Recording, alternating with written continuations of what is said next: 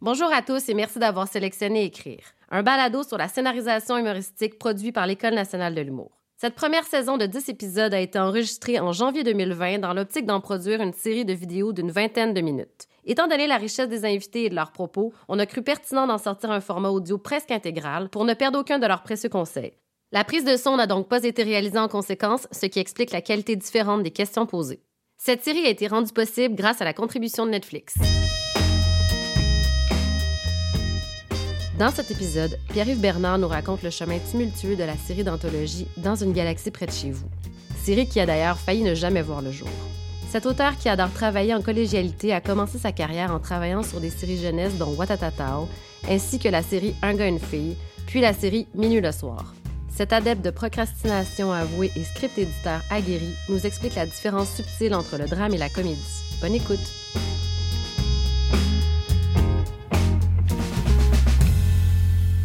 Va commencer ça euh, assez loin. Euh, est-ce que tu te souviens de la première fois que tu as pris conscience que ça existait le métier d'écrire pour l'écran? Je peux pas me rappeler exactement euh, quand j'ai fait l'association entre il y a des textes qui s'écrivent et il y a des gens qui les écrivent. non, je me, je me rappelle pas en fait.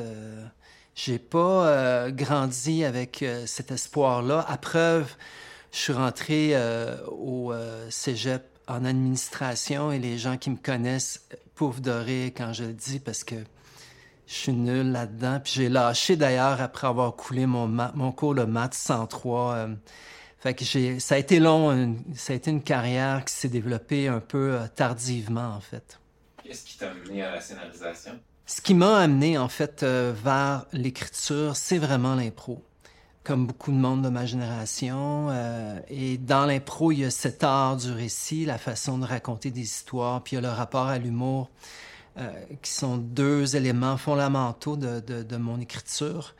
Et euh, c'est vraiment en faisant de l'impro, en écrivant dans un mode improvisé que j'ai eu cette passion-là pour raconter des histoires et pour les faire vivre, entre autres, dans un genre humoristique.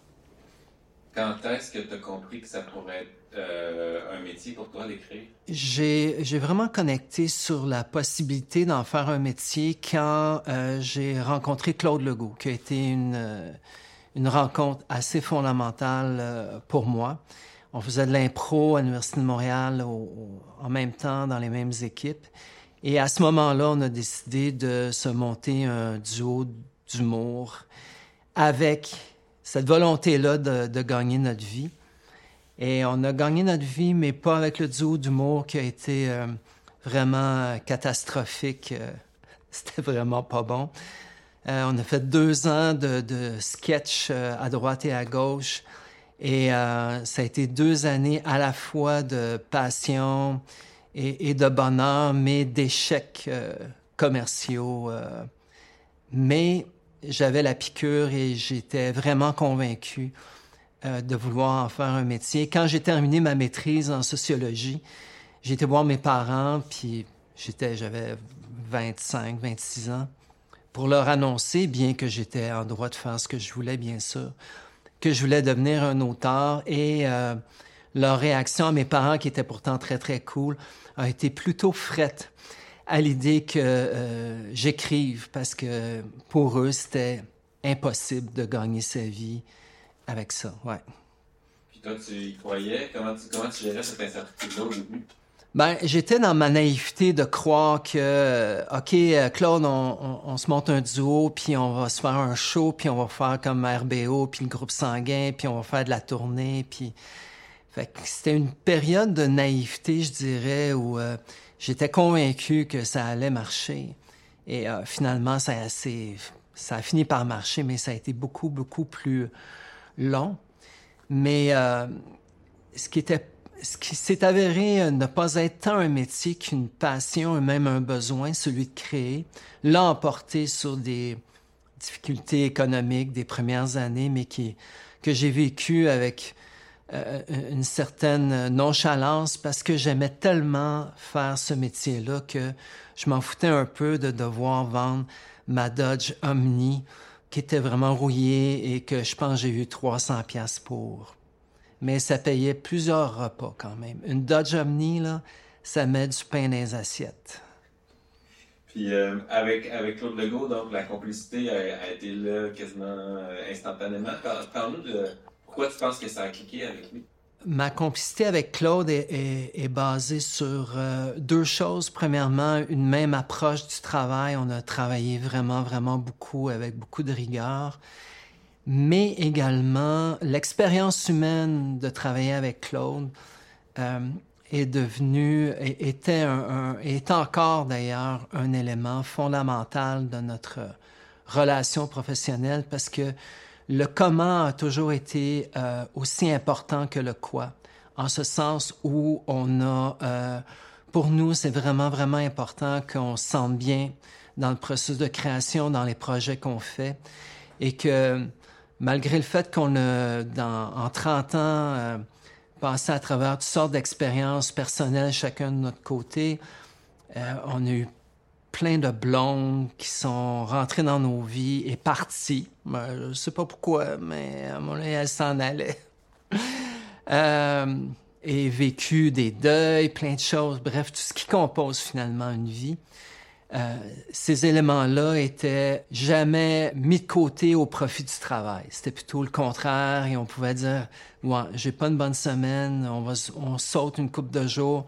Et l'autre allait toujours dire, ouais, ouais, il y a pas de problème, fais attention à toi, puis tu m'appelles si tu as besoin de quoi que ce soit. Donc, vraiment, le fait de, euh, d'être d'abord dans une expérience humaine plus qu'une expérience de carrière fait en sorte qu'après 30 ans, euh, euh, demain, euh, je travaille sur le troisième film de Dans une galaxie près de chez vous avec Claude.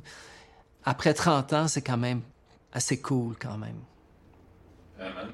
Puis, euh, est-ce que tu pourrais écrire avec quelqu'un d'autre, tu penses? Je pense que je serais pas capable d'écrire avec quelqu'un d'autre parce que l'habitude avec Claude est si grande et ça met quand même la barre assez haute et en même temps, je suis, euh, en vieillissant, plus intéressé également à avoir des projets vraiment personnels et qui euh, n'impliquent pas d'autres auteurs, ce qui me donne un, un, carré de sable beaucoup plus grand et euh, je peux m'attaquer à des œuvres qui sont plus personnelles au lieu de devoir dealer avec quelqu'un d'autre qui partage pas nécessairement les mêmes intérêts que moi. Pourquoi t'aimes autant ça, écrire? Je pense que la raison pour laquelle j'aime tant écrire, c'est que c'est une façon pour moi de réinventer le monde et j'ai étudié en sociologie et qui est une façon de voir la société, mais de la réinventer également. Et à défaut d'y arriver avec euh, la socio, j'y arrive un peu plus avec euh, l'écriture. Donc, par exemple, dans une galaxie près de chez vous, raconte l'histoire d'un vaisseau qui tente de trouver une planète habitable euh, sur laquelle déménager les terriens, ce qui est malheureusement autant d'actualité aujourd'hui que ça l'était lors de sa création en, en, 93. Il y a une part de réinvention là-dedans. En tout cas, il y a une volonté de changer le monde, bien que modestement, euh, on n'arrive pas à changer nos modes de vie avec un seul film. Mais pour moi, c'est ce bonheur-là d'inventer et de réinventer les choses et de créer des choses euh, qui n'existent pas. Pourquoi parfois tu choisis d'écrire de l'humour? Je pense que l'humour est euh, une dimension importante dans mon écriture parce que euh, ça me vient naturellement, en fait. et il y a peut-être un désir de séduire un public et l'humour, comme on sait, c'est très fédérateur. Mais ça me vient naturellement, ça me sort des doigts, ça se glisse sur mon clavier, ça apparaît à l'écran sans que j'aie nécessairement à chercher des gags. Euh, je l'ai jamais vraiment intellectualisé. Est-ce que c'est un mécanisme de défense? Je ne sais pas. Grosse question qui coûterait probablement 20 000 pièces en thérapie. Mais euh, je, vais, euh, je vais simplement limiter ma réponse en disant que c'est comme intrinsèque à mon écriture que le gag pop dans ma tête, puis je me dis, ah, ça serait plate de le perdre, puis je le mets. C'est comme un élan naturel pour moi, euh, l'humour. Euh, de façon assez brève, euh, peux-tu me parler de c'est quoi ton premier projet professionnel d'écriture pour l'écran, puis comment il s'est concrétisé? En fait, le, premier, la première œuvre télévisuelle qui a été marquante pour moi, euh, ça a été dans une galaxie près de chez vous. Auparavant, j'ai fait beaucoup de séries jeunesse, Les Pirates, euh, le Club des 100 watts. Euh. Mais vraiment, dans une galaxie près de chez vous, était un projet euh, personnel que j'ai développé avec Claude.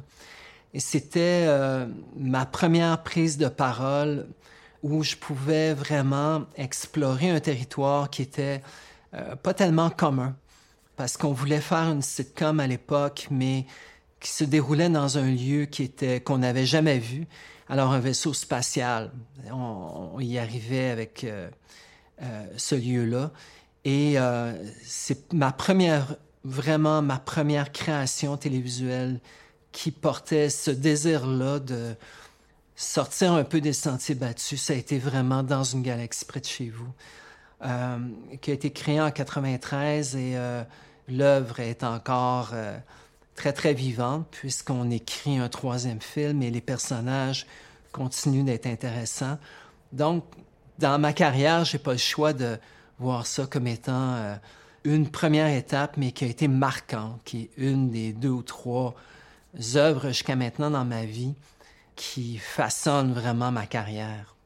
Comment est né ce projet-là? Je veux dire, toi et Claude, vous avez eu l'idée ensemble. C'est quoi les étapes pour que ça soit après? La naissance de la série a été catastrophique, a été très, très dure. Euh, on a euh, développé une première série, un projet de série, et euh, tout, toutes les chaînes de télé où on était la présenter ont été unanimes pour dire que ça marcherait jamais. Alors, donc, c'est ironique parce qu'on a fait 65 épisodes, on a fait au moins trois longs métrages. Donc, on a eu ce refus généralisé euh, au Québec. On s'est fait dire, il n'y a pas de tradition de science-fiction. Puis on avait beau dire, oui, mais c'est un prétexte. On veut juste mettre des personnages qui ont une quête et c'est tout.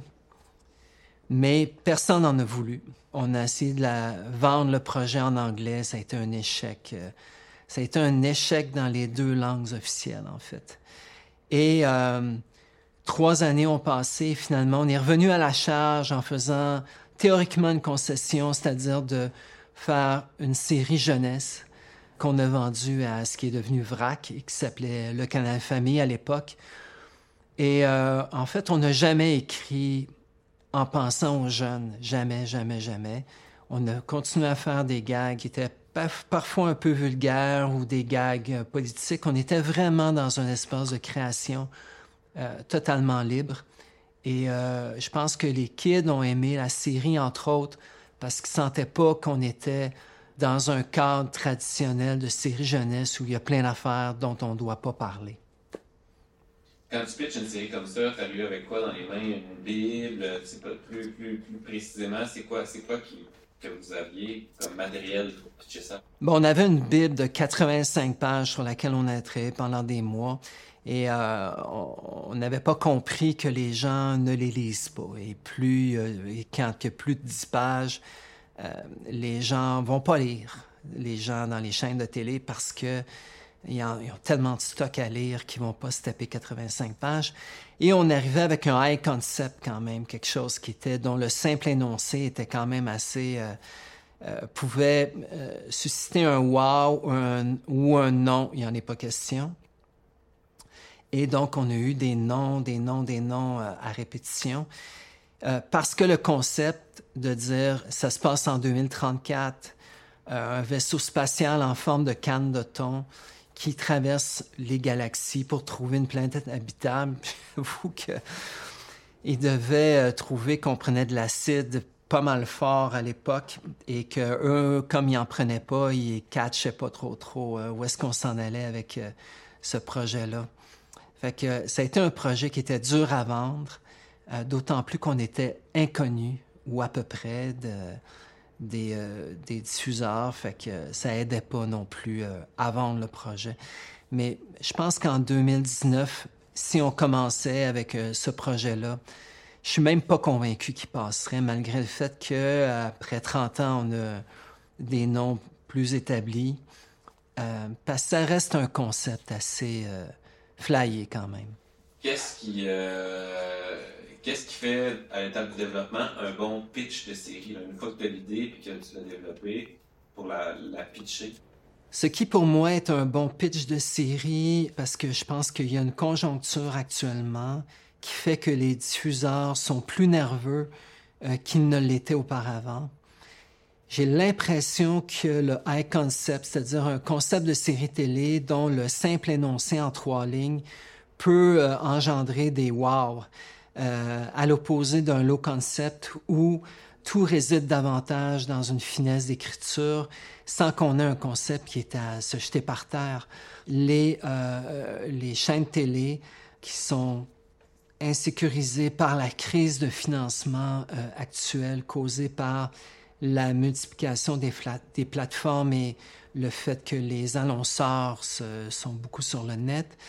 Donc, la fragilité ou l'inquiétude la, euh, des diffuseurs peut euh, être euh, largement, selon moi, apaisé par le fait d'arriver en pitch avec un concept qui, en trois lignes, peut créer un effet de OK, ouais, cool, je vois, j'ai des images, je vois des lieux, je vois, euh, je vois quelque chose en fait, je vois un concept qui euh, est, punch qui, est punché, qui, est fort. Et, c'est un peu dommage parce qu'on peut passer à côté de concepts qui sont plus euh, timides dans leur simple énoncé, mais qui donnent des séries formidables. Mais je pense qu'il faut être à l'écoute un peu de cette période trouble de financement à travers laquelle on passe. Et je pense qu'un bon pitch est euh, d'arriver avec un concept qui est musclé en ce sens si tu veux mettre le doigt sur une chose dont tu es particulièrement fier à propos de ce projet-là, ça peut être une scène, un personnage, euh, un message que tu as réussi à passer, euh, y a-t-il un élément? Je pense que la chose qui me rend le plus fier dans ce projet, c'est l'impact qu'ont eu les personnages sur notre public. Et on n'a jamais euh, joué tant, tellement sur cette carte-là, mais c'est des personnages qui euh, sont quand même porteurs d'espoir parce que malgré le fait qu'ils vivent dans un milieu très, très euh, restreint euh, et se tapent généreusement sur les nerfs ou sur la tête, dans le cas de Brad, les personnages croient en, un humanisme, en fait, qui peut-être est, est porteur d'espoir pour nos téléspectateurs. C'est un équipage qui essaie de sauver notre civilisation terrienne. Donc, il y a euh, un, espoir et une foi et une croyance en l'être humain qui euh, fait peut-être contrepoint avec le cynisme ambiant où on est un peu euh, désabusé d'un paquet d'affaires. Là, on a des personnages qui veulent nous sauver et sont prêts à mettre leur vie en jeu pour y arriver. Il y a comme un, c'est comme une, un peu une apologie de, il faut croire en des choses. On peut pas être traverser la vie puis en étant constamment cynique, ironique, et il y a rien de vrai dans une époque de fake news et de fake self et d'un paquet d'affaires. Là, on a des personnages qui sont vraiment habités par une cause, par un désir, par une passion. Et cette passion-là, c'est l'être humain. Malgré tous ses travers, et on les montre généreusement dans, dans, les films et la série télé, il y a des gens qui veulent nous sauver. Je pense que c'est ça qui est vraiment cool avec Dans une galaxie près de chez vous, qui vient euh, et qui contribue à aller chercher l'adhésion de beaucoup, beaucoup de monde au Québec.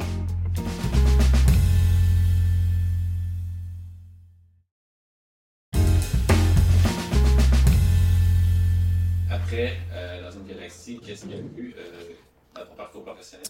la deuxième étape très, très importante, ça a été Minuit Soir, qui, euh, a priori, n'est pas une série humoristique et loin de là. Et les gens qui l'ont suivi vont certainement adhérer à ça. Mais c'était quand même ça a été quand même écrit Minuit Soir dans l'élan de Dans une gare exprès de chez vous. On a voulu au départ faire une comédie dramatique. Et ce qui est intéressant, c'est que la série a évolué rapidement. On a euh, écrit des épisodes trop longs, donc il a fallu couper. Et dans ces moments, dans ces moments-là, ce sont vraiment les gags qu'on coupe. Et euh, ensuite, il y a eu euh, une espèce de procédé inconscient chez Claude et chez moi en même temps, et sans qu'on l'intellectualise d'ailleurs, qui nous a amené à creuser vraiment, vraiment dans le psyché de nos personnages.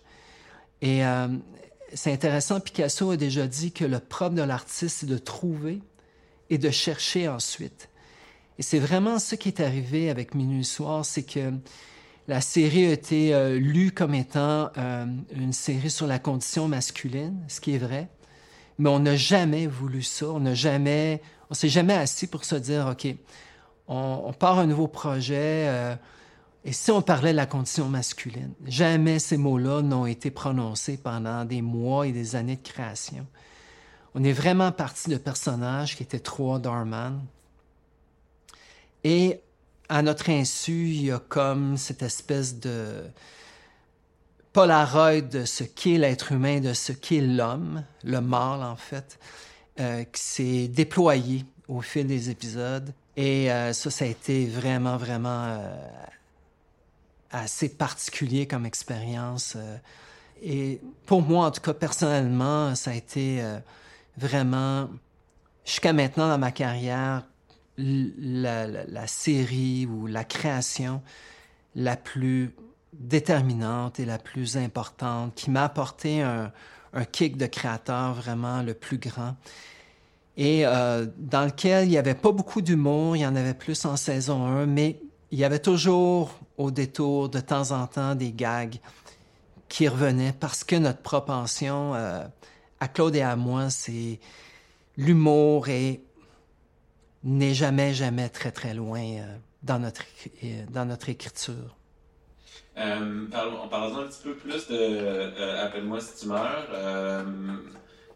la jeunesse de ce projet-là, puis un peu l'histoire derrière ça. Donc, Appelle-moi si tu meurs est, né d'un concept qui est mort-né, en fait, et dont on n'a pas pu déployer le potentiel parce qu'on était tout simplement incapable de rendre euh, de façon vraie les personnages qu'on avait, qui exerçaient des métiers extrêmement techniques et qu'on ne maîtrisait pas.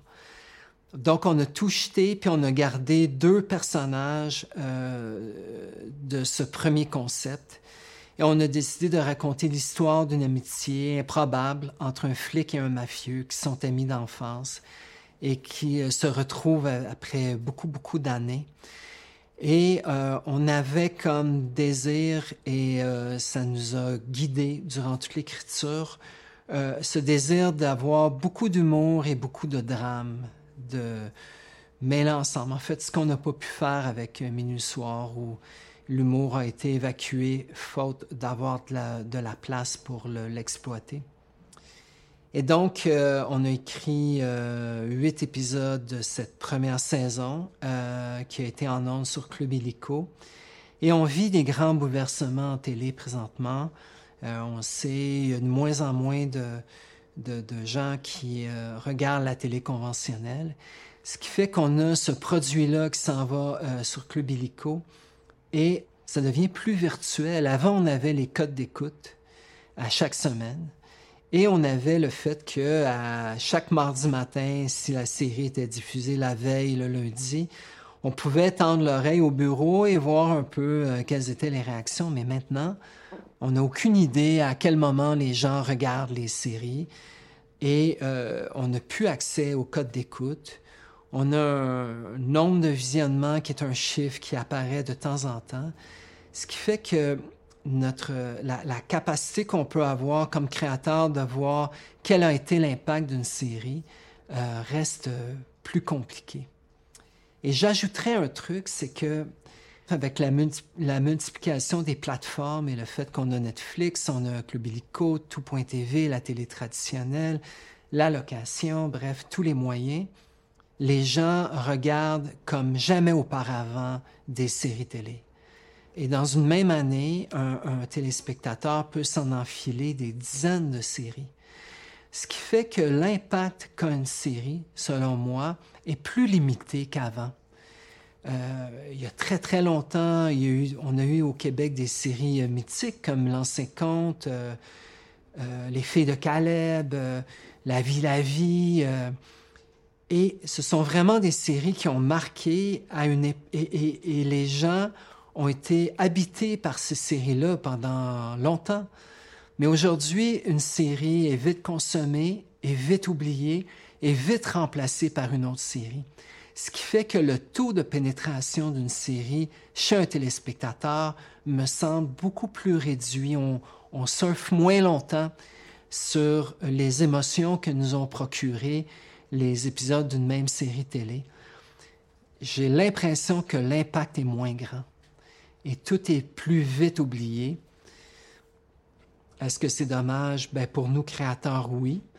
Euh, mais je pense que c'est une réalité. Euh, Je connais des gens qui peuvent euh, regarder deux ou trois séries dans un même week-end. C'est complètement fou. C'est comme euh, euh, 30 heures de télé qui défilent sous leurs yeux en deux, trois jours. Alors, les séries se remplacent. Est-ce que euh, c'était c'était nécessaire pour toi que dans l'annonceur de Minuit du soir, il y ait de l'humour? Et pourquoi? En fait, Minuit Soir a été vendu comme une comédie dramatique au départ. Et euh, c'est vraiment lors du premier montage du premier épisode où on, Claude et moi et, Michel Touga, notre conseillère en scénarisation, on- on- et notre productrice Dan England, on a regardé le premier montage et on a réalisé à notre grande surprise que c'était pas drôle et qu'il n'y avait même pas de tentative d'être drôle, c'était juste comme une œuvre qui était grave et sombre. Et on ne l'a pas voulu. C'est comme si notre inconscient nous avait devancé. Et ça a donné ce produit-là. Et Diane Englund s'est retournée vers nous et nous a dit, les gars, est-ce que c'est OK avec vous? Ça va être ça votre série? Puis on a fait, ouais, OK, OK, let's go. Donc, on- on- c'était une, première saison très, très sombre. Et euh, l'humour, finalement, euh, a pas pu prendre sa place pour des raisons de brièveté d'épisode, parce que c'était 22 minutes 15. Mais au final, on est quand même assez content euh, de ce qu'a été la série. Euh, et peut-être que si on avait euh, eu des heures au lieu d'avoir des demi-heures, il y aurait eu plus de lumière dans la série. Parce que beaucoup de gens m'ont dit j'ai pas suivi Minuit Soir, c'était trop tough pour moi, puis je comprends tout à fait qu'à 9h30 le soir, euh, après la journée au bureau, avoir couché les enfants, tout le monde est crevé. Est-ce qu'on a, vraiment envie de se taper 22 minutes 15 de dépression? Je suis pas convaincu. Mais bon, ça a été ça la série et ça donne son caractère euh, peut-être euh, très, très particulier. Mais honnêtement, ça m'a manqué de pas pouvoir avoir un espace de création où l'humour aurait pu être plus euh, présent. Bien qu'il y en avait régulièrement dans les épisodes, mais on, on- on a coupé beaucoup, on s'est censuré beaucoup. Mais ça a donné un autre, euh, une autre euh, couleur et dont on est très, très, très content encore aujourd'hui. Après Minuit soir, il y a eu quoi? Après Minuit Soir, j'ai eu un petit garçon qui m'a occupé beaucoup. Euh, donc, j'ai mis mes projets d'écriture personnelle euh, de côté et j'ai fait beaucoup, beaucoup de euh, script édition, en fait. La script édition étant le fait d'accompagner un auteur et de l'aider à aller jusqu'au bout de sa vision en lisant chacune des versions proposées, des synopsis scène à scène, versions dialoguées. Mais dans mon cas, comme je suis également un auteur, euh, de brainstormer avec euh, le ou les auteurs euh, sur leurs projets respectifs. Donc, j'en ai fait beaucoup, puis j'en fais encore beaucoup. J'aime beaucoup, beaucoup le fait d'aider des gens et de profiter de mon propre recul que les auteurs n'ont pas nécessairement. Et je l'ai fait notamment avec Boomerang, qui est une série de TVA, où là, on a créé une chambre d'auteurs, ce qu'on appelle un writer's room, où on a brainstormé chacun des épisodes euh, de la série à quatre ou à cinq, et on montait ensemble chacun des épisodes, ce qui fait que au terme d'une quinzaine d'heures de brainstorm, chaque auteur avait son propre épisode de pratiquement écrit au niveau de la structure et des gags de trouver. Puis, euh, et euh, j'ouvre une parenthèse pour parler de cette méthode-là, particulièrement euh, qui, qui, est généralisée aux États-Unis, mais qu'on n'a pas assez fait, je trouve, au Québec, et qui a moyen de faire également, et qui nous assure d'avoir des épisodes où l'histoire est vraiment, vraiment dynamique, où il y a des rebondissements, des revirements, où on trouve, parce qu'on est plus d'un à aller chercher des gags et, euh, euh, c'est vraiment une méthode euh, à laquelle je renoncerai plus jamais, je pense. Cette idée de faire de la comédie avec d'autres gens et de monter des histoires ensemble. Et la méthode fonctionne autant en comédie qu'en dramatique c'est rendu bien, bien important, je pense, qu'on ait des histoires qui soient prenantes. Euh, quand on connaît le contexte actuel où les gens consomment énormément de séries télé et s'attendent à vivre des expériences euh, percutantes en termes de storytelling. Les, téléspectateurs aujourd'hui, c'est comme un, un, ogre qu'il faut nourrir à coups de pelle parce que les gens veulent vivre des choses euh, par l'entremise de leur série télé favorite. Donc, on peut plus faire comme avant puis stretcher. Il faut vraiment, vraiment, vraiment trouver des histoires qui étonnent et surprennent. Et c'est un gros mandat. Mais le fait de travailler avec une équipe d'auteurs autour d'une table, puis se demander, OK, épisode 8, qu'est-ce qu'on va faire exactement? ça fait en sorte que euh, on est quatre ou cinq à, chercher des idées. Au final, on peut pas être perdant. Et euh, dorénavant, il y, a, pas, je peux pas m'imaginer euh, écrire une série sans avoir cette espèce de dynamique-là de travail avec plusieurs auteurs. Donc, Boomerang a été un moment important dans ma carrière parce que j'ai pu expérimenter cette méthode-là et ça a changé euh, vraiment radicalement ma façon de voir l'écriture télé. Est-ce que cette méthode-là, tu l'as réutilisée pour euh, le projet qui est venu ensuite euh? Oui, après, j'ai fait Appelle-moi si tu meurs avec Claude. Donc, on était un mini writer's room à deux. Mais ça, c'était ce qu'on faisait depuis toujours, en fait. Et encore une fois, ça a pu me montrer l'importance d'avoir plus d'une tête euh, à moins d'avoir vraiment des œuvres très, très personnelles.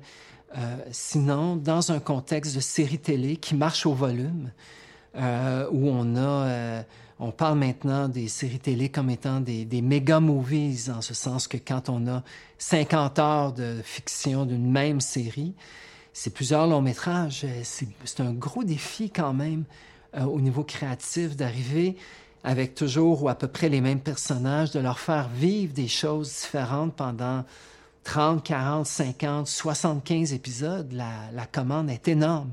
D'où l'importance d'avoir euh, le plus d'idées possibles venant du, plus, du plus grand nombre de cerveaux possible. Puis, euh, comment vous, collaboriez ensemble, euh, Claude et toi, au niveau de l'écriture, qui faisait quoi en fait, puis comment vous établissiez ces, tâches-là, ça s'est fait naturellement? Claude et moi, on travaille d'une façon qui s'est développée au fil des années. C'est que on va brainstormer euh, l'épisode ou le film sur lequel on travaille et on va trouver au passage des, répliques, des gags. Puis moi, je pars avec tout le stock et je j'écris ou je réécris ou je mets les scènes dans l'ordre, je change l'ordre, Bref, je fais tout le travail du storytelling, mais d'un point de vue plus concret de euh, construire ou déconstruire l'histoire, rajouter des dialogues qui manquent. et modifier parfois des courbes. Mais fondamentalement, ça, part toujours de Claude et moi de chaque côté de la table et on trouve des gags. Puis on trouve des histoires, on trouve des lignes dramatiques, des courbes, des backstories aux personnages on brainstorm beaucoup, mais c'est moi qui fais toute la job euh, d'écrire concrètement au clavier, à l'ordinateur et de monter chacune des histoires. Ça fait des années qu'on travaille comme ça, puis c'est la bonne formule parce que Claude a un intérêt pour l'écriture, il est excellent là-dedans, mais euh, pas au point de prendre l'ordi puis d'écrire de son côté, puis euh, donc, tout, cet aspect-là, c'est de mon côté de la cour. Mais l'impulsion originelle euh, d'une histoire vient de Claude et moi et son apport est vraiment, vraiment important. Parfait. Euh, dans le fond, euh, ce que je comprends bien, c'est que vous avez déjà établi ensemble la courbe dramatique de l'épisode jusqu'à quel point ça change. Euh, en fait, j'aimerais ça comprendre. Établissez-vous la courbe de la saison entière d'une traite, puis après ça, chacun des épisodes?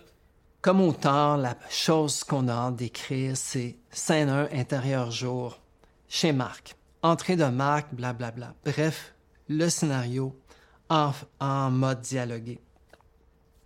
Mais ce que j'ai appris au fil des années, c'est qu'il y a toute une pré-prod d'écriture qui euh, nous oblige à faire des fiches bio pour les personnages, à bien comprendre qui ils sont, à faire une courbe de saison. Donc, savoir en gros ce qui va se passer dans chacun des épisodes. Bref, toute une job de, de brosse, comme construire une maison. Ça prend le solage, puis construire un solage, c'est vraiment plate à chier. Parce que c'est un carré de ciment, puis on va le recouvrir de terre après. On a juste hâte de mettre le J-Proc, peinturer, puis mettre les cadres. Mais l'écriture, c'est un peu la même chose. Il y a toute une période de, structure, en fait, euh, qui est beaucoup moins existante que d'écrire intérieur jour, mais elle est fondamentale. Donc, dans un processus de création, pour moi, d'une série télé ou d'un film, forcément, il y a ce travail-là de savoir où on s'en va, en fait. Euh, si on a 10 épisodes dans une saison, savoir en gros comment la saison va se terminer et quels sont les points principaux qui vont marquer cette saison-là. Et un film, c'est la même chose. Donc, il y a un job de bras à faire de préécriture qui est euh, fondamental et qui nous évite de, de, nous perdre et de perdre du temps, mais euh, qui pour moi est un peu plate parce que, comme pour la plupart des auteurs, le plaisir vient du dialogue. Mais là, il faut se demander, bon, c'est qui, qui sont mes personnages? Ils viennent de où? Qui sont ses parents? Bref, je peux remplir aisément 10 pages par personnage décrivant euh, ce qu'ils sont et quelles, quelles, ont été euh, euh, les principales étapes de vie. Et c'est long, c'est plate mais euh, ça a un côté un peu judéo-chrétien. Il faut passer par là, il faut souffrir en passant par là. Et à un moment donné, on arrive à une structure qui est tellement forte que rajouter du dialogue après, c'est le plaisir que ça doit être également.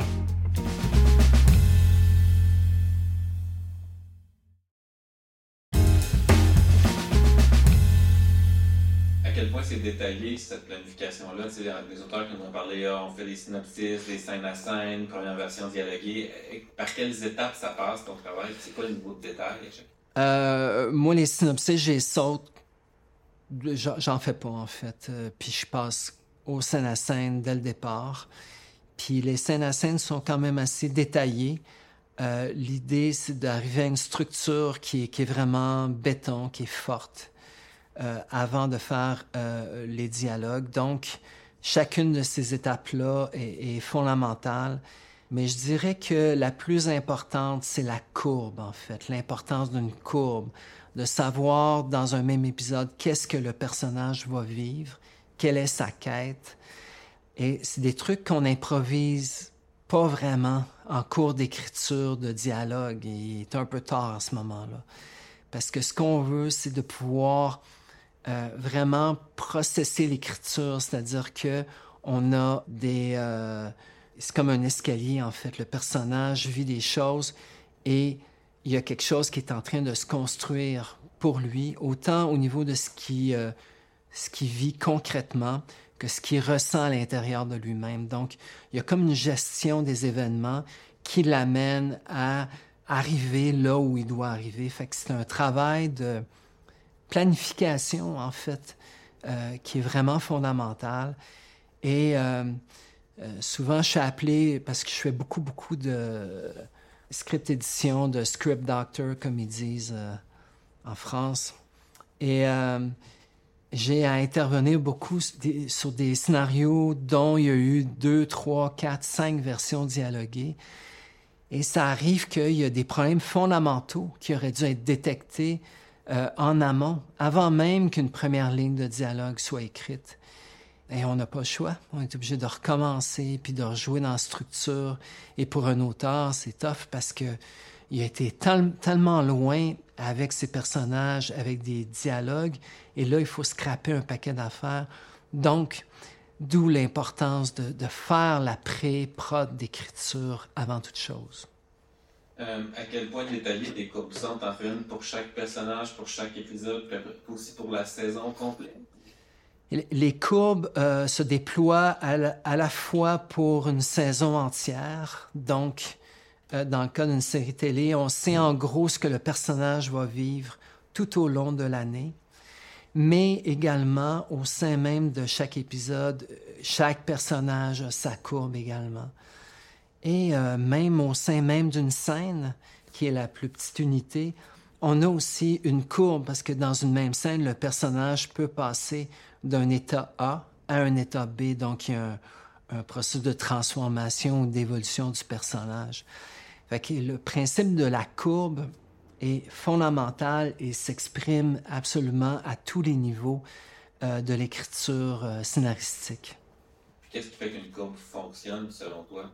Je pense qu'une courbe est euh, riche quand elle est, elle est axée vraiment sur cette espèce de sainte trinité euh, formée par trois éléments, soit le désir, les actions pour mettre, pour, pour concrétiser ce désir, et bien sûr les obstacles.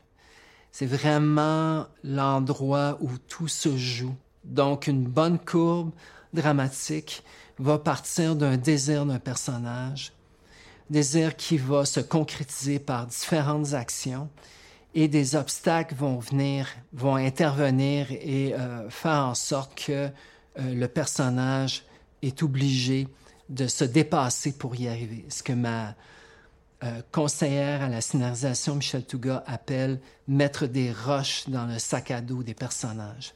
Notre job, en fait, comme scénariste, c'est de mettre des roches dans le sac à dos des personnages pour les empêcher d'avancer et les obliger à se révéler et à se dépasser eux-mêmes. Donc, une bonne courbe est faite de bons obstacles qui vont à la fois obliger le personnage de déployer toutes ses énergies pour réussir sa quête, mais également vont euh, nous permettre de le connaître davantage. Parce que quand il est dans ce mode-là, de rencontrer des obstacles, c'est là que le personnage abandonne son front, son armure et se révèle à nous. Puisque tu m'amènes là, on va parler de personnage. Euh, qu'est-ce qui fait un bon personnage? Un bon personnage, euh, selon moi, se lie à deux niveaux, au niveau du rez-de-chaussée puis au niveau du sous-sol. En fait, au rez-de-chaussée, c'est des, un personnage qui, euh, qui se déploie dans un paquet de dimensions sociales et personnelles, euh, euh, qui est riche, qui fait des choses, mais qui a également au sous-sol comme son espèce de jardin intérieur et qui va se révéler au fur et à mesure que l'histoire va se déployer, ce qu'on appelle le sous-texte en fait. Et euh, c'est important qu'un personnage soit habité par des désirs qu'il n'a jamais pu réussir à réaliser, euh, des peurs, des frustrations, bref, tout ce qui n'est pas visible pour les gens qui, le regardent sans le connaître trop trop. Et ça nous donne une matière formidable à nous comme auteurs parce que notre job, c'est vraiment de faire en sorte que ce qui est caché à l'intérieur de lui-même, son espèce de jardin intérieur, remonte à la surface. Et là, on découvre un personnage non pas juste de façon anecdotique en sachant qu'il fait ce métier-là, qu'il a deux enfants, qui habitent euh, à, Sainte-Foy, près de Québec, ou peu importe. Ça pour dire que euh, y a ce que le personnage est et qui est visible pour la plupart des gens, mais ce qui est surtout intéressant et qui fait un bon personnage, c'est ce qui compose son intériorité en fait. Et ça, il faut en mettre du stock, là. Tout, toutes les choses qu'on n'ose pas avouer, mais que nous, comme scénaristes, on va rendre visible aux spectateurs toujours par la même dynamique qui est avoir des désirs, entreprendre des actions et rencontrer des obstacles qui nous obligent, comme personnages, à nous révéler. Cette espèce de, côté imparfait euh, dont tu parles pour tes dialogues, comme les gens dans la vraie vie parlent, euh, en même temps, pour écrire de l'humour, est-ce qu'il ne faut pas que ce soit quelque chose de finement ciselé? Pour que ce soit efficace, que les dialogues soient drôles? Il n'y a, a, pas une espèce de dichotomie là-dedans? Euh, je suis euh, l'apôtre de écrivons spontanément, mais il y a bien sûr une autre étape où chacun des dialogues, je le revois 10, 50, 100 fois, en coupant euh, les trucs qui sont pas nécessaires. Et dans le cas de l'humour, c'est vraiment une rythmique qui est importante. Quand on a fait dans une galaxie près de chez vous la série télé, euh, à l'époque, on nous avait imposé que nos personnages parlent euh, avec un français international. Et euh, nous, on trouvait que ça n'avait pas de bon sens, mais bon, il a fallu abdiquer. Donc, on écrivait, c'était vraiment un français très, très, très normatif. Et on a tourné un pilote. À l'époque, on pouvait faire ça encore et ça a été diffusé devant un troupeau euh, d'adolescents euh, boutonneux et en rut. Euh, et nous, on était cachés derrière un faux miroir, puis on regardait les ados regarder notre pilote, notre premier épisode. Et après, il y a une animatrice qui est arrivée puis qui leur a posé des questions. Est-ce que vous avez aimé ça? Et ils ont été unanimes pour dire que c'était con, c'était poche. bref, tous les qualificatifs et synonymes dans cette colonne-là du mauvais. Euh, on était mauvais. Et euh, une des choses qui est sortie, c'est qu'ils ne parlent pas comme nous autres, bien sûr. Et outre le fait que c'était pas une langue qui ressemblait à notre clientèle cible, c'est surtout que c'est pas une langue qui est euh, efficace d'un point de vue comique. Parce que entre pantoute puis pas du tout. Platement, il y a une syllabe de plus et c'est une syllabe de trop.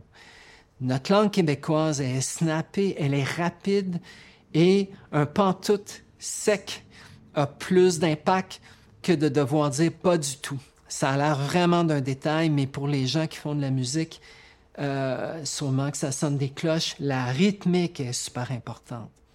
Ce qui fait qu'après avoir écrit spontanément une réplique, je vais la revoir, puis là, il y a un travail de ciselage qui fait que je vais enlever des trucs, qui, le petit bois mort, puis les, éléments qui ralentissent la rapidité, parce que comédie et rapidité vont souvent de pair. Puis après ça, ça, s'ajoute des dialogues, euh, bien souvent. Tu cette naturelle propension-là à, écrire des dialogues? C'est facile pour toi d'écrire des dialogues? Pour moi, euh, écrire des dialogues, euh, c'est vraiment euh, un plaisir, un grand bonheur. Puis j'ai j'ai pas de difficulté vraiment en écrire, comme la plupart des auteurs, j'imagine également. Et je crois beaucoup à l'idée d'une écriture qui est vivante, ce qui fait que quand j'écris une scène, je l'écris d'un coup, du début à la fin, sans arrêter, sans revenir en arrière, comme euh, pour profiter de ce que mon inconscient me suggère en fait. Et je trouve que l'avantage, c'est que ça donne des dialogues qui sont très vivants. avec, euh, avec euh, vous voyez, cette espèce de ces phrases qu'on termine pas, les hésitations qu'on place, les, les mots qu'on écrit et qu'on répète, les idées qui sont pas achevées, les de langage, bref, tout ça, ça compose vraiment ce qui est très, très dynamique dans la vie. Et quand on prend euh, le temps d'écouter juste des gens parler autour de nous, on voit jusqu'à quel point le langage est, euh, de la vraie vie est, puissant et nous en apprend beaucoup également sur les gens quand ce qu'ils sont quand ils parlent. Donc on est, nous comme auteurs, il faut qu'on soit de bonnes oreilles puis qu'on soit capable d'entendre le rythme et la sonorité de ce que les gens disent pour être capable de la retranscrire par écrit. Fait que euh, moi, j'ai vraiment cette... Euh, je crois beaucoup en cette idée-là là, de ne pas avoir euh, des phrases bien construites avec sujet, verbe, complément, jamais de répétition, pas d'élision, ce genre de truc. Moi, j'aime ça quand le langage est chaotique. Parce que dans la vie, il l'est. On commence des phrases, on les finit pas. On se répète. on a des tics de langage, on a des hésitations. Bref, c'est tout ça qui rend le langage vraiment original, coloré et vivant quand tu t'assois seul devant ton ordi chez toi, est-ce que tu as une routine, une méthode? Euh, tu travailles toujours dans les mêmes plages horaires, par exemple? As des trucs? Euh, moi, je suis un auteur indiscipliné qui a de la difficulté avec euh, ses échéanciers et peut-être qu'on devrait couper ce boulot au, montage pour pas que mes producteurs m'entendent, mais ils l'ont déjà sûrement réalisé. et je j'essaie de garder les échéances en tête, sauf que il y a toujours une guitare qui traîne, puis que je pogne la guitare ou que je fais autre chose. Puis j'essaie de me convaincre que ça fait partie de mon processus de création, qui, puis pendant que j'essaie de jouer Stairway to Heaven, euh, pendant ce temps-là, mon cerveau travaille sur le film ou la série télé, mais je pense pas. Je pense que mon cerveau est davantage préoccupé à essayer de reproduire le solo de Stairway to Heaven comme Jimmy Page l'a écrit. Bref, c'est une perte de temps à la guitare pour moi. Euh, et ce qui fait que je me ramasse à un moment donné où je me dis, OK, là, j'ai pas le choix, il faut que j'écrive. Et je m'y mets et puis j'arrive. Euh, quand même à respecter généralement les échéanciers, mais je suis pas un auteur qui est méthodique. Y a des auteurs et, dont j'admire vraiment la rigueur, qui vont faire du 9 à 5, puis euh, ils sont très, très euh, académiques et euh, jamais de retard, puis c'est formidable, mais moi, j'y arrive pas. J'ai comme une approche qui est trop anarchique. Et j'enseigne beaucoup la scénarisation, mais bien sûr, j'enseigne pas cette façon-là de travailler. On a chacun la nôtre et la mienne passe par le chaos, j'imagine. Premièrement, euh, y a-tu dans ton écriture des procédés comiques euh, qui reviennent souvent? Y a-tu des, des, procédés humoristiques que tu utilises euh, plus que? Euh, J'intellectualise pas beaucoup mon rapport à la comédie comme auteur. Donc, j'ai pas comme une banque de procédés, mais je pourrais. la règle de trois et un paquet d'affaires. Ça vient vraiment spontanément. Euh, j'ai des gags de situation, j'ai des gags liés au langage, mais j'y vais vraiment spontanément et j'ai pas de, je suis pas académique à ce niveau-là, mais je condamne absolument pas euh, une façon de faire parce que ça peut être utile également de bien maîtriser sa banque d'effets ou euh, ces mécanismes humoristiques, mais c'est pas mon cas. Alors, euh, je suis vraiment dans mon impulsion d'auteur et euh, ça sort comme ça sort en fait.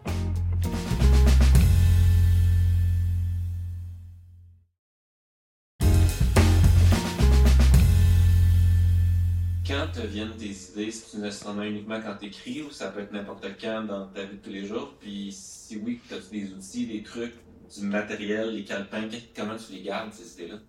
Euh, moi, j'ai euh, la chance de pas être à ce point obsédé par ma création euh, et de faire en sorte que quand je suis avec ma blonde au resto, Euh, elle, me parle, puis je suis en train d'écrire la scène 8. Là.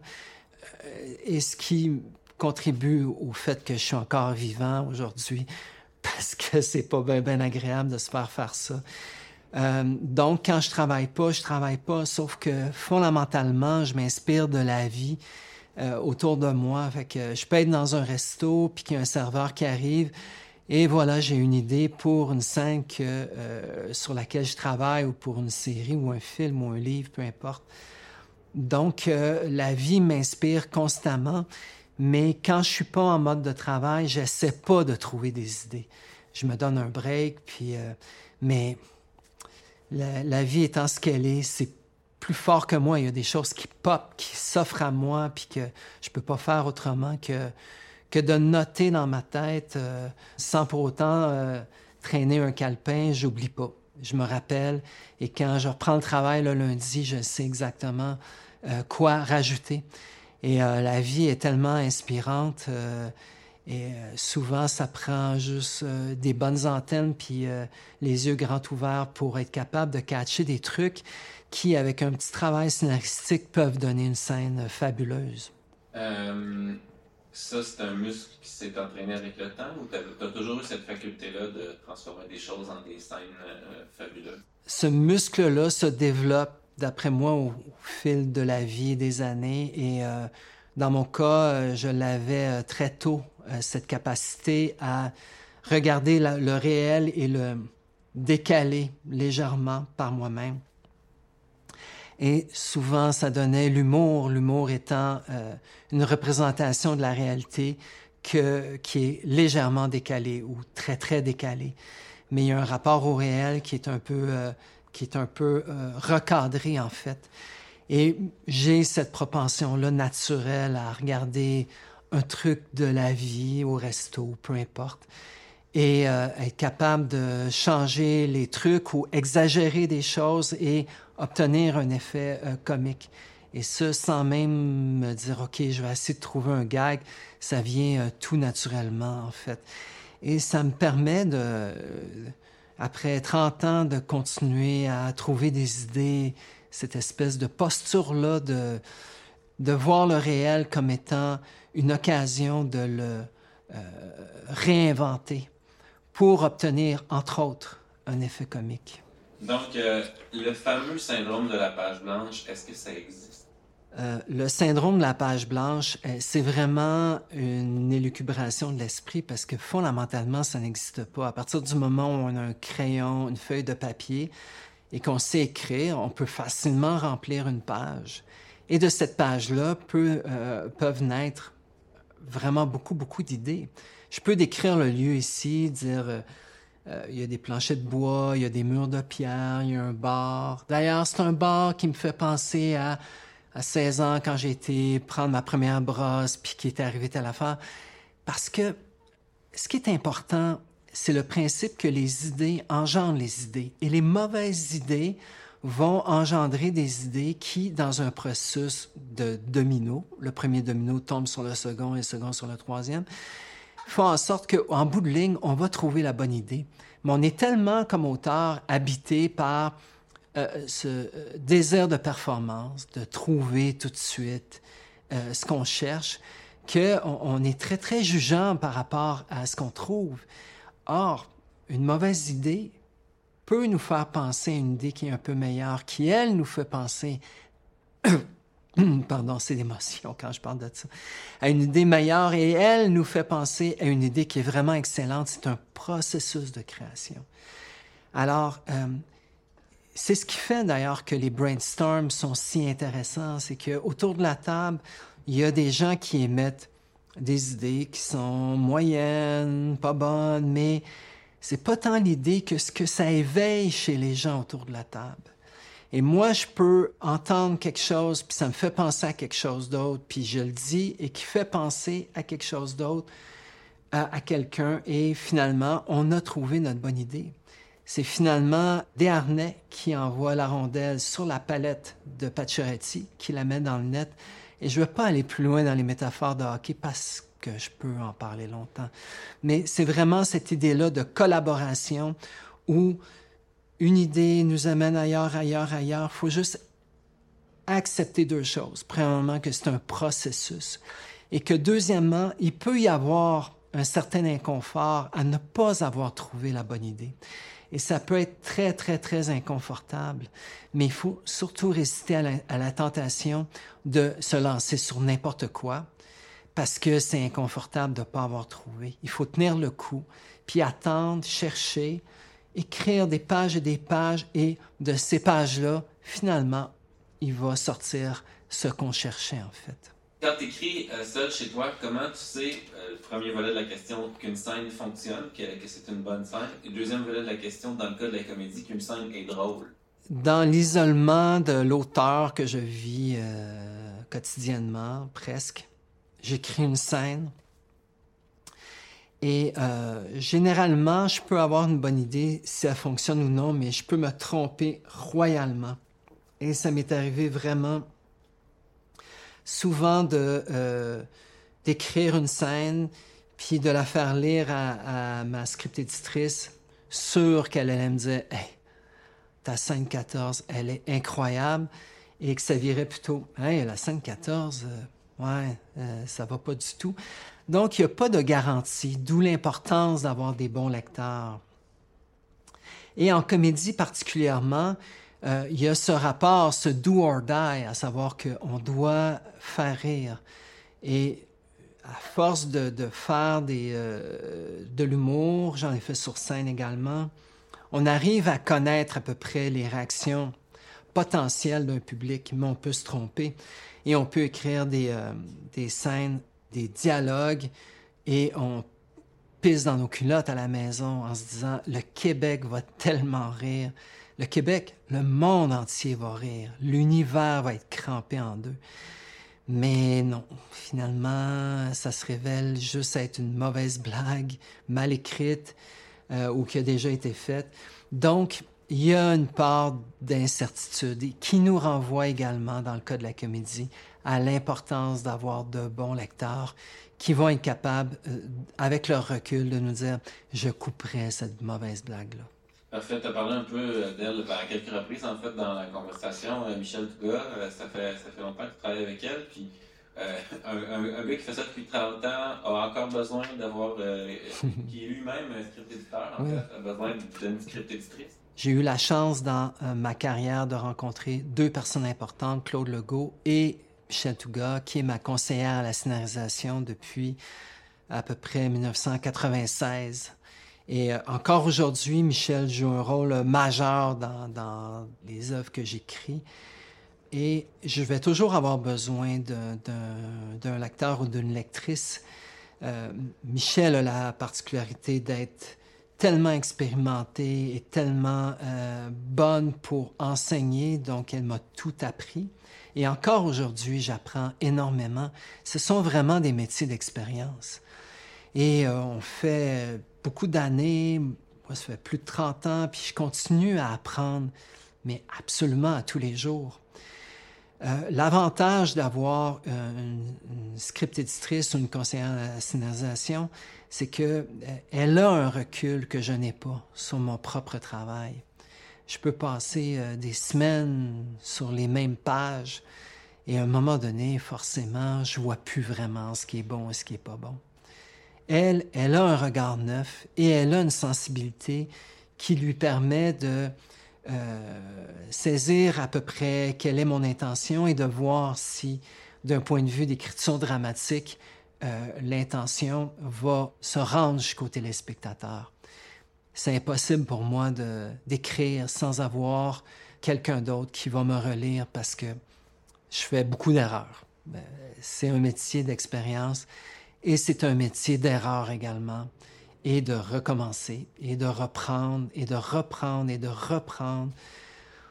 Euh, avec Claude euh, sur euh, Appelle-moi si on a développé pendant trois ans un concept et on s'en allait en tournage à TVA et on s'est rendu compte qu'on n'était pas capable de l'écrire, le concept, parce qu'il y avait trop d'éléments techniques euh, liés à des métiers qu'on connaissait pas. On n'avait pas d'équipe de recherche parce qu'on n'a pas les moyens au Québec d'en avoir.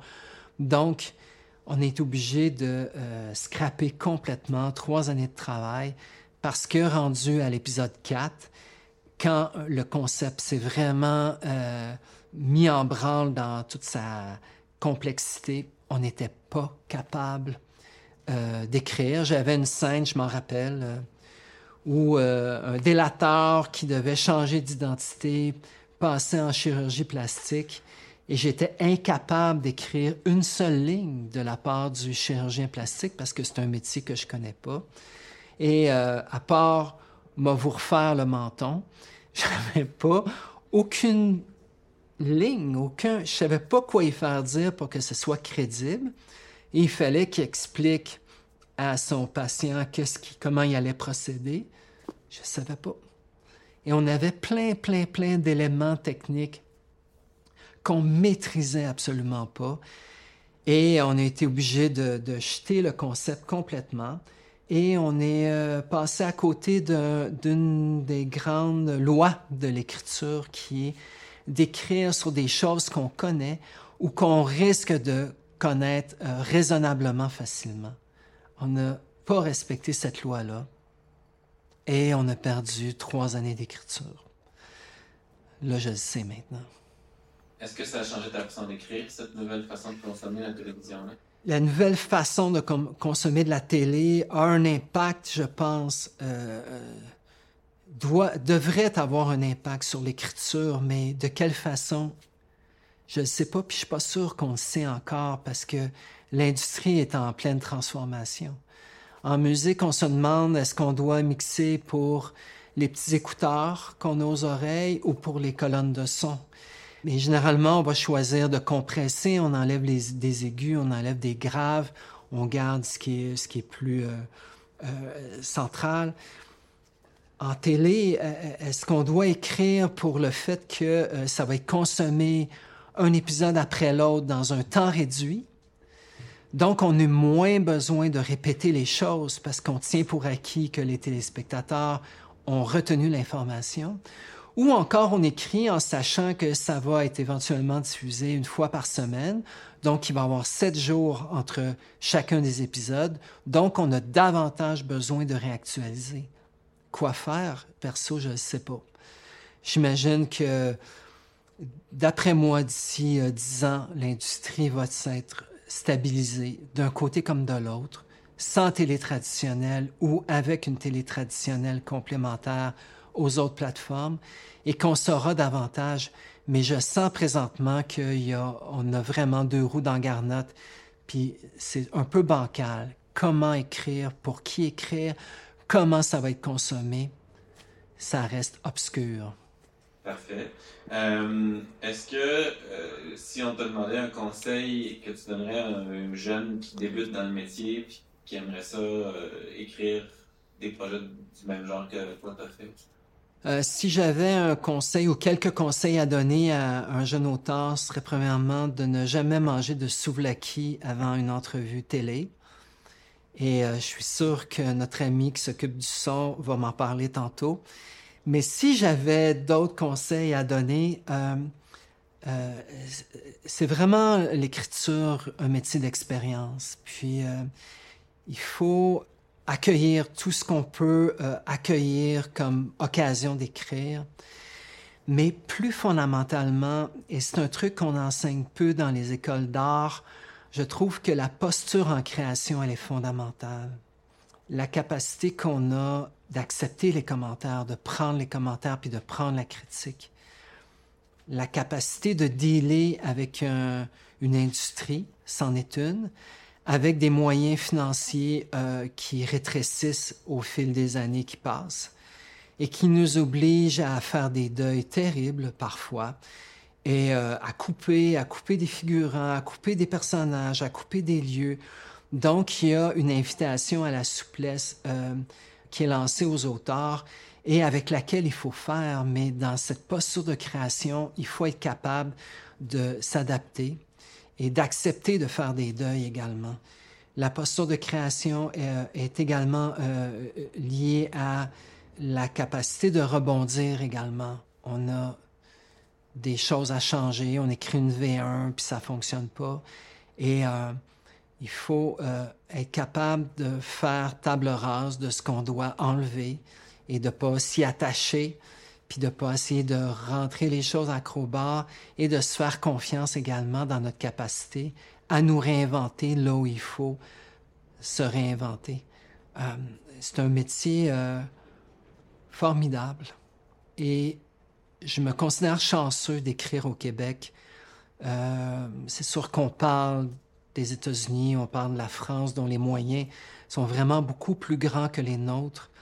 Mais au Québec, on produit beaucoup pour la grande, la, la, la, la population qu'on a. Et ça, ça ouvre des portes, puis ça nous permet de faire plein de choses. Et on a une écriture et une réalisation au Québec qui est, je crois, assez unique dans le monde, étant à cheval entre l'Europe et l'Amérique. On a une sensibilité très européenne avec un désir tout de même d'être dans l'action, dans euh, du storytelling euh, qui n'est pas qu'impressionniste, mais où l'histoire avance vraiment. Alors le fait d'être au carrefour de ces deux influences majeures que sont l'Europe et, euh, et, les États-Unis nous rend extrêmement euh, compétitifs et très, très inspirants. Et euh, mon seul regret, c'est que euh, le Québec soit pas davantage invité dans plein, plein de festivals où euh, on va vouloir avoir des productions de, langues différentes et quand on parle au, pense au français, on va inviter la France. Mais au Québec, notre télé, elle est formidable. Donc, ce que, ce que serait mon dernier conseil à un jeune, lettre à un jeune auteur, ce serait reste au Québec, mon gars. On a des meilleures équipes de hockey pour commencer. Puis deuxièmement, on a une industrie, un milieu super créatif et c'est formidable d'écrire dans notre langue également et de porter la culture qui nous habite.